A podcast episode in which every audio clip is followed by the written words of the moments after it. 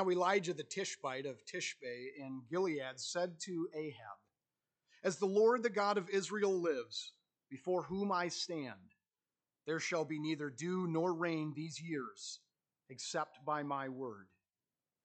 And the word of the Lord came to him Depart from here and turn eastward and hide yourself by the brook Cherith, which is east of the Jordan. You shall drink from the brook, and I have commanded the ravens to feed you there. So he went and did according to the word of the Lord. He went and lived by the brook Cherith, that is east of the Jordan. And the ravens brought him bread and meat in the morning, and bread and meat in the evening, and he drank from the brook.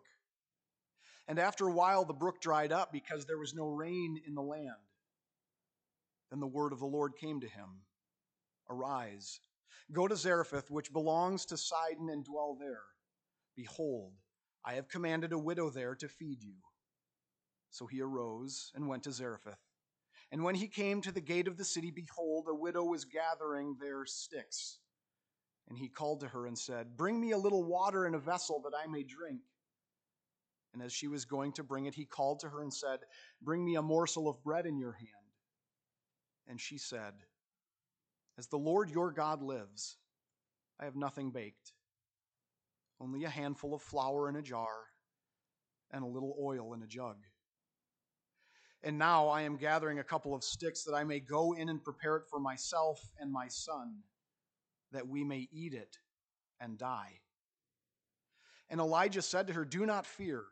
Go and do as you have said. But first make me a little cake of it and bring it to me, and afterward make something for yourself and your son. For thus says the Lord, the God of Israel the jar of flour shall not be spent, and the jug of oil shall not be empty until the day that the Lord sends rain upon the earth. And she went and did as Elijah said. And she and her household ate for many days. The jar of flour was not spent, neither did the jug of oil become empty, because according to the word of the Lord that he spoke by Elijah.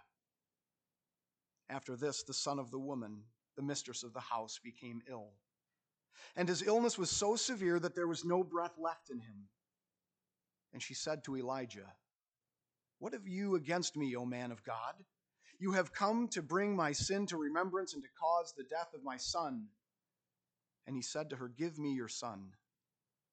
And he took him from her arms and carried him up into the upper chamber where he lodged, and he laid him down on his own bed. And he cried to the Lord, O Lord my God, have you brought calamity even upon the widow with whom I sojourn by killing her son?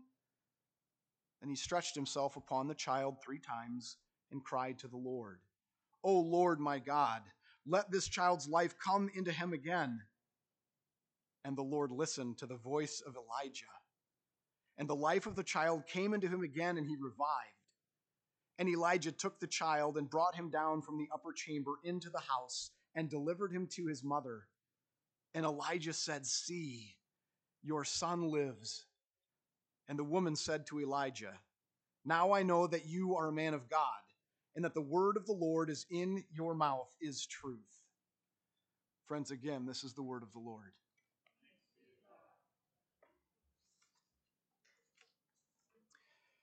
Let's pray together.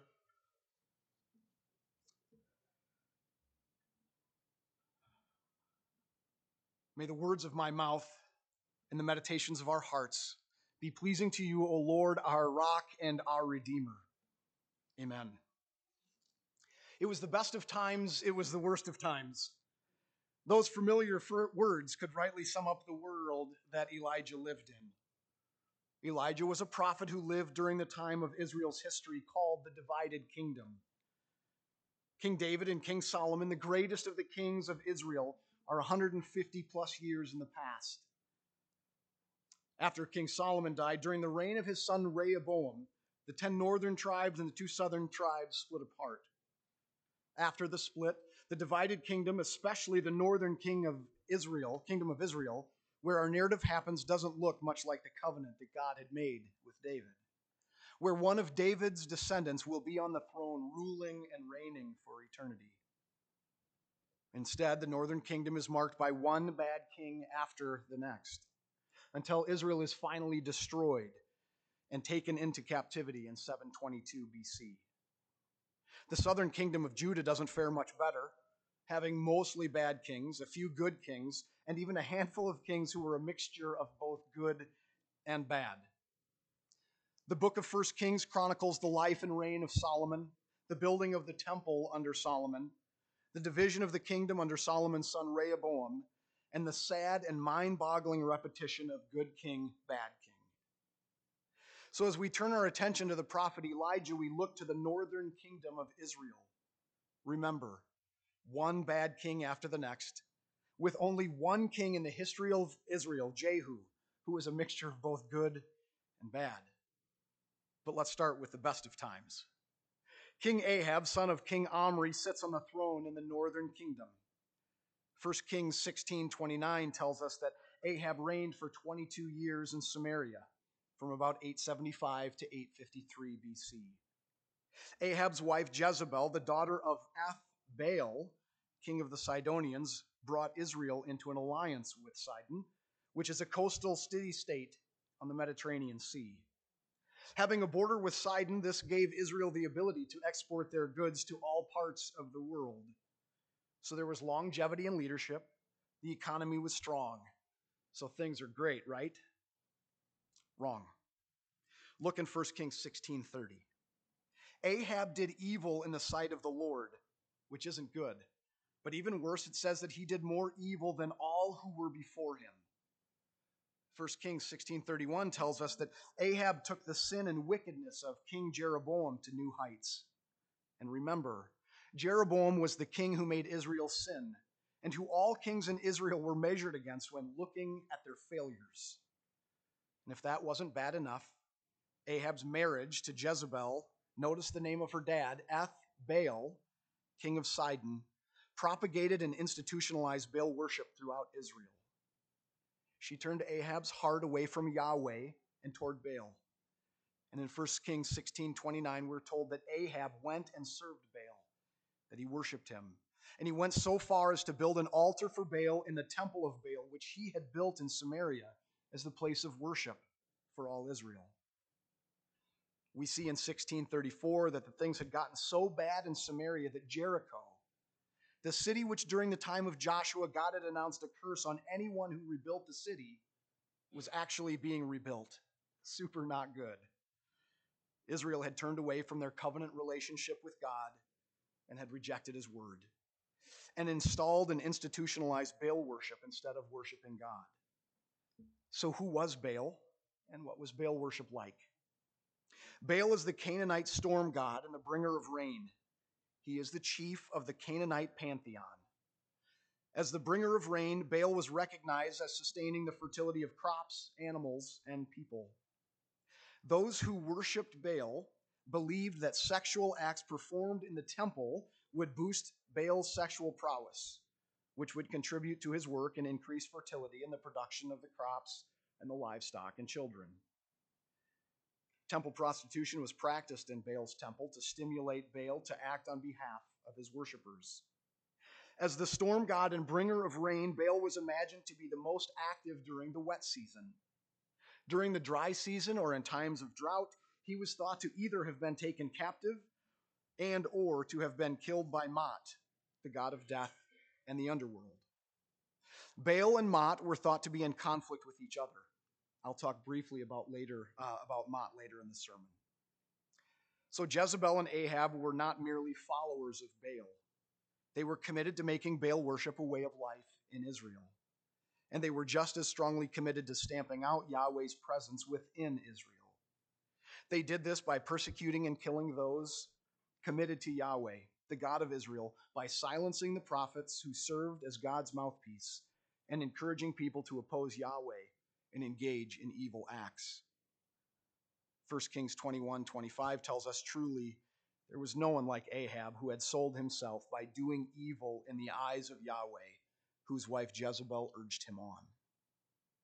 So while things on the surface may have looked like it was the best of times, people had work, the economy was going well, longevity and leadership, the truth is that God, His word, and His covenant had been rejected. His people had turned from him, had taken up with Baal, and were engaging in all its evil practices. this truly was the worst of times. So as we pick up in verse 1, what we uh, what we know from the few verses at the end of 1 Kings 16 is that the situation in Israel was bad. It's here. With this background in mind, that Elijah bursts on the scene unannounced, seemingly out of the blue, without any pomp or circumstance. So look with me in verses 1 through 6 of 1 Kings 17. Verse 1 begins Elijah the Tishbite. While we often call him Elijah the prophet, I want to call him Elijah the obscure for this sermon. Before verse 1, Elijah is nowhere to be seen.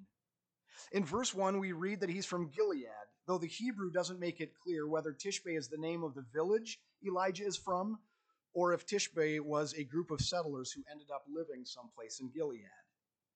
We don't know the name of his father, the origin of his call, or even how long he served as a prophet. We don't even know how Elijah got an, uh, an audience with King Ahab. But here's what we do know we do know that Elijah means, My God is Jehovah. And we'll learn that he spends the majority of his prophetic life proving that his God, Yahweh, the living God, which is a swipe at Baal, who was alive sometimes and dead other times, that God is superior to Baal. Over and over in this chapter, Elijah is proving that God is superior to Baal. One of the ways God will prove he is superior to Baal is by stopping both dew and rain until Elijah decides to end the drought, which James 5:17 tells us lasted three and a half years. The implication here is that since there are a multitude of seasons when it should rain and doesn't, that Yahweh is not only alive, but controls when it rains and when it doesn't. So, verse 1 already shows us that God is all powerful, not Baal. With his declaration of drought made, Elijah listens to the word of the Lord, and verse 3 tells us he goes and hides at the brook Cherith, which is east of the Jordan. While there, God provides for his daily needs through the water of the brook and through the meat that the unclean carrion eating ravens bring him twice a day. All of this comes about because Elijah has chosen to listen to and obey the word of the Lord. But why did Elijah have to hide himself? Was Elijah afraid because Jezebel and Ahab were out to silence him or, or even worse, to kill him? Quite possibly. But I believe that God is doing something bigger here. Elijah went and hid because his departure symbolized the departure of God's word from the life of Ahab and the entire nation of Israel. Israel had rejected God. They had silenced his word and were actively engaging in silencing the bringers of his word. And because of that, God was symbolically silencing his own voice in the midst of his people and was bringing about the punishments he'd promised to bring in Deuteronomy 11. And as I read, listen for the instances where God, not Baal, is the one who provides what they need so their crops and livestock produce. And while I won't be reading the entire uh, 11, uh, 11th chapter of Deuteronomy, I'd encourage you to read it later, as it also talks about how God provides so that their children flourish too. But listen to Deuteronomy 11, 13 through 17, and hear God's punishments against his people for rejecting his voice. Deuteronomy 11, verse 13. And if you will indeed obey my commandments that I command you today, to love the Lord your God, and to serve him with all of your heart and with all of your soul, he will give the rain for your land in its season, the early rain and the later rain, that you may gather in your grain and your wine and your oil. And he will give grass in your fields for your livestock, and you shall eat and be full. Take care lest your heart be deceived, and you turn aside and serve other gods and worship them. Then the anger of the Lord will be kindled against you, and he will shut up the heavens, so that there will be no rain and the land will yield no fruit, and you will perish quickly off the good land that the Lord is giving you. God had had enough. He'd had enough of his words falling on deaf ears. His people had promised to follow him exclusively, yet here they were outright rejecting God, shutting up their ears to his word, and following after Baal. God was done. And so Elijah, God's mouthpiece, was to go and live by the brook Cherith, symbolically showing God's people that he was done and that he was not speaking to them, but he was hiding his word from them until they repented and returned to him.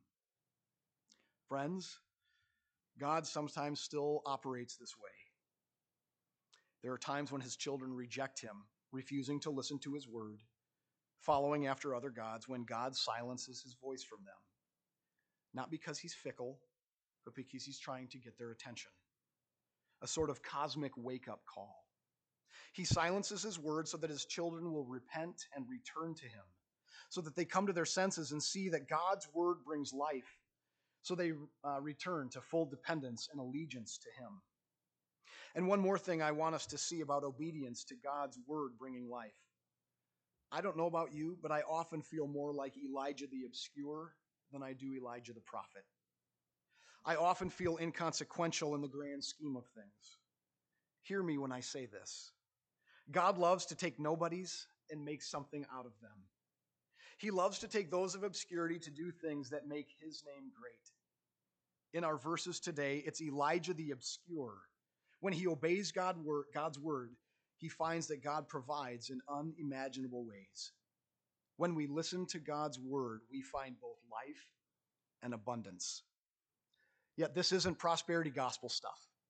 Verse 7 makes it clear that obeying God and his word doesn't promise a life of ease. Let's look in verses 7 through 16. The drought impacted Elijah too. As the drought wore on, verse 7 tells us the brook that provided Elijah's water dried up. What started as a brook at some point turned into a creek, then a trickle, then a puddle, then nothing. So, what's Elijah to do? He'd listened to and obeyed God, yet the brook still dried up. What was going on? Did God have the power to provide? Was he sovereign? Verse 8 tells us that God's word came to Elijah. In verse 9, God tells Elijah to go and dwell in the city of Zarephath, which was about seven miles south of Sidon and belonged to Sidon. This move reinforces three things to Elijah. First, God is still hiding his word from King Ahab and his people Israel due to their unrepentant hearts and evil acts. Second, God will continue speaking to Elijah and will continue providing for him. Third, God's power extends outside of Israel, even extending into the home turf of Baal himself. Elijah is sent to an unbelieving widow who God had commanded to feed Elijah. God was sending Elijah to the very heart of Baal worship to prove that yet again, God is more powerful than Baal. In fact, God is all powerful. So Elijah goes to Zarephath, and upon entry, he encounters the unknown to him widow who is gathering sticks. He asks her to bring him some water. As she does, he asks her to bring him some bread too. It's here that Elijah learns of her situation. The drought wasn't just in Israel, but it extended to, uh, to Sidon. As they talk, Elijah finds out that the widow and her son are starving to death. When he meets her, she is out gathering what she needs to make their last meal. With just enough flour and oil to make one more meal, she and her son will eat and drink their last and die. God's benevolent providence and timing is amazing, isn't it? Notice the woman's response to Elijah's request in verse 12. As the Lord your God lives, while Baal, the rain god, whose turf was in Sidon, is currently dead or is on hiatus on his own turf. And while she hasn't placed her faith in Yahweh yet, she somehow knows that Elijah's God is alive and while the phrase is used to make an oath that she isn't lying about her situation, she seems to insinuate that because Elijah's God is alive, Yahweh has the power to intervene. And he does through Elijah. Look at verse 13. Elijah commands her to not be afraid, to finish what she's doing, and then first make Elijah's food, and secondly, make some for herself and her son.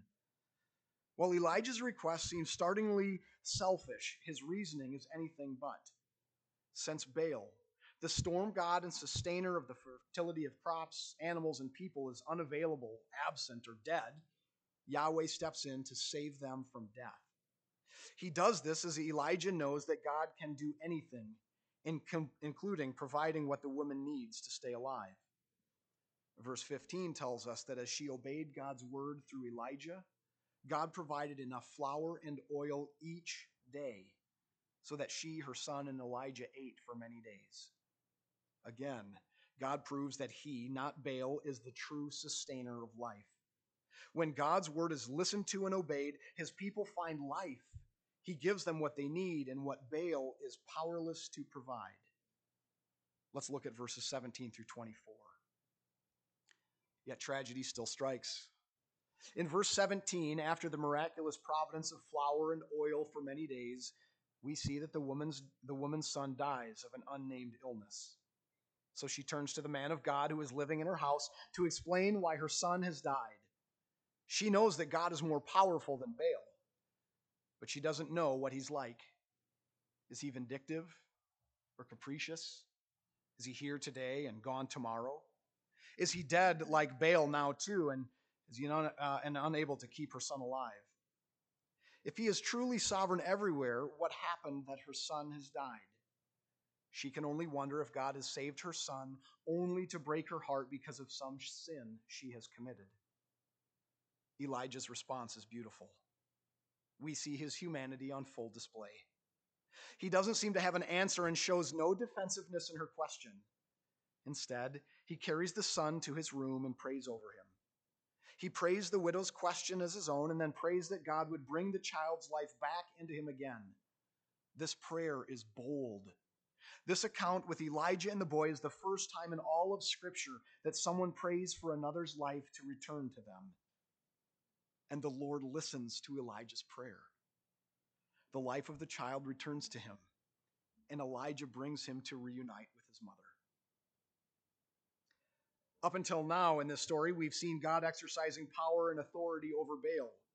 But here in verse 22, we see God showing himself even more powerful than Mot, too. Mot, the god of death, who supposedly fought with Baal for who is more powerful, is powerless against Yahweh too, as he, un- as he is unable to keep the dead boy in the ground. God is more powerful than both Baal and Mot. Before this, God showed us that his rule and reign extend over Israel and Sidon. Now he shows us that his rule and reign extends over the living and the dead too repeatedly in this chapter, God is showing that He, not Baal and not Mot, is the one who is all powerful. When God shows this by bringing her son back, notice her response. In verse 24, we see that she responds by confessing that God is both reliable and faithful, that whatever God says is true, and that whatever he says he will do, he will do. The God of Israel is now her God too. What an indictment for Ahab and Israel. While Ahab, the king of Israel, who has rejected the covenant with God and has gone after Baal, and who is suffering under a drought, is unable to hear from God and receive God's blessings, yet a lowly widow woman of a neighboring country, living on the home turf of Baal, hears from God through Elijah, experiences divine blessings of life and tender care, and comes to confess that God and his word are reliable faithful and true. God was supposed to have the ear of the king through the prophets, and the people to, were to walk in relationship with him. Yet this lowly widow has a daily audience with God's mouthpiece, experiences who God is and what he does, and ultimately places her trust in this God. Really, this should be an outrage to King Ahab and Israel. It should wake them up and cause them to repent and return to the Lord. Our verses this morning don't tell us how they respond, it only tells us how she does. How great for Elijah and for this poor widow woman. Repeatedly, they get to see and experience God's supreme power and his tender care. And with receptive hearts, they hear from the Lord, respond with obedience to his word, and come to have deep convictions that God, not Baal, not Mot, not Ahab or Jezebel, God, God is all powerful over all things everywhere. And if they merely walk with God in covenant faithfulness, they will flourish. So, what about us? What are some of the key takeaways for us from 1 Kings 17? First, God is all powerful. We saw God's power when he sent the drought due to Israel's sin. We saw his power when he sent ravens twice daily to provide for Elijah as he lived by the brook. We saw God's power when he orchestrated a widow in another country to feed and house Elijah while the drought continued. We saw it when God renewed the flour and oil daily in order to provide the daily bread for the widow, for her son, and Elijah. We saw his power when God brought the dead sons back to life. Yahweh, the God of Israel and the nations, is behind it all, making things happen, providing, showing tender care. God is all powerful over Baal, over Mot, over Ahab and Jezebel, and over any other God that humanity fashions and worships. This is a good reminder to us today. God is all powerful. He's more powerful than any God we make up today and assume has some great level of power in our lives. And while it angers God when we give that God our time, our money, and our worship, He shows us again and again that He is greater and more powerful. And that that little g God we've gone after is not only unable to give us what we long for, it also always has to bow the knee to the power and sovereignty of God. We would do well to make a lifelong commitment to following the Lord and repenting and returning when we've gone after these lesser gods and giving our praise and worship to the only true God, who is truly all powerful. Second, God calls people of obscurity to simple obedience in order to show his power. We saw this in Elijah's bursting on the scene with little fanfare and even less background information.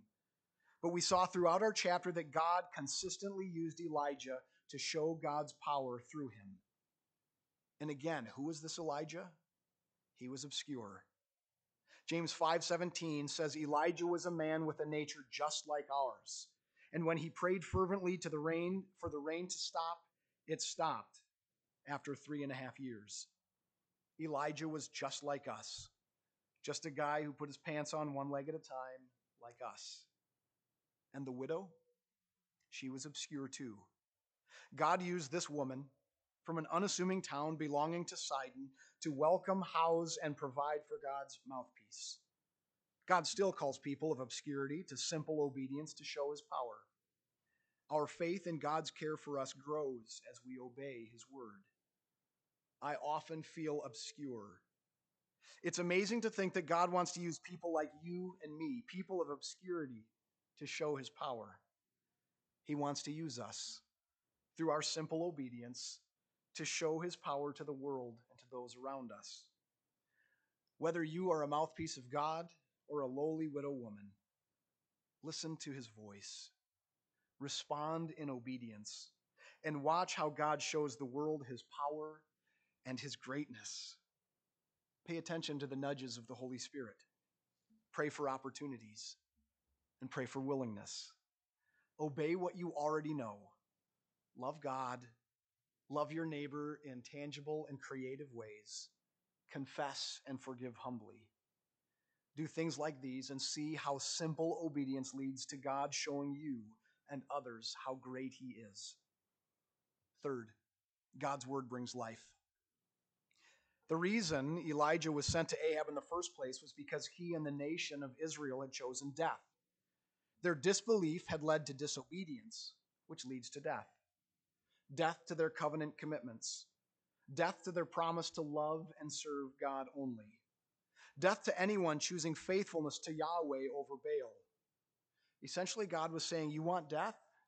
You got it. But at the same time, He's telling the faithful to, who listen and obey that He will provide for them, that He will give and sustain their life. We saw that when Elijah listened to God's word and lived by the brook that had sustained him. When Elijah listened to God and went to Zarephath, the widow fed and housed him for many days. When the widow listened to Elijah, doing what he asked, that not only he, but also her son were given life. When the son passed away, God's act through Elijah's prayer brought the son back to life. And ultimately, as the widow experienced life with Elijah, she came to the place of confessing that God's word is truth, and that truth is life. Friends, God brings life. If we will listen to and obey his word, we too will find life.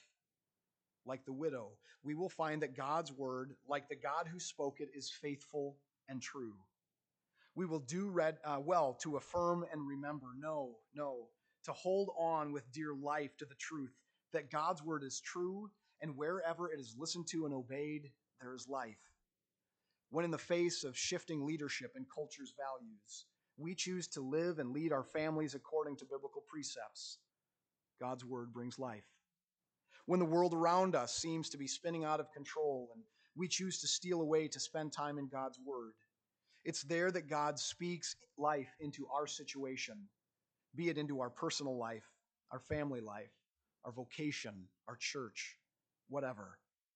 It's as we open our lives to God's word that that's where He pours life into us. Friends, God speaks through the written word of the Bible and through the preached word of His ordained elders. May we be a people who constantly draw near to hear God's word, knowing that God's word brings life. Lastly, as we land the plane, friends, remember this Elijah was a human just like us. He listened to and obeyed God's word. Friends, the message this morning isn't that Elijah is so great and all we need to do is be more like him.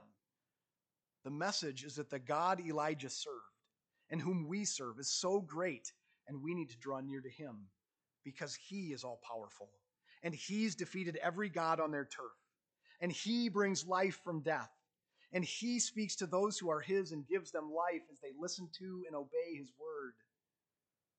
Think about how these things impact the faith of a person when they choose to listen to and obey God's word. As we walk with Him, we gain example after example of God's faithfulness, His providence, His power, and His tender care.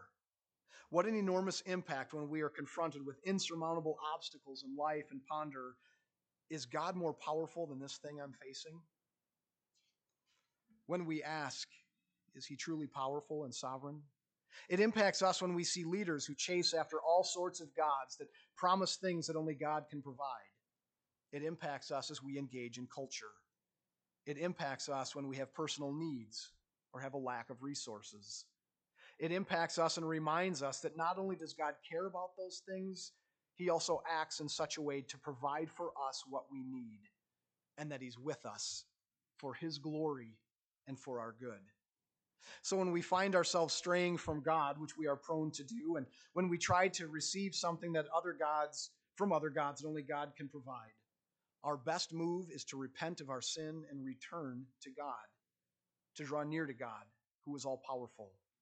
To remember that God loves to call us to simple obedience in order to show his supreme power and his tender care.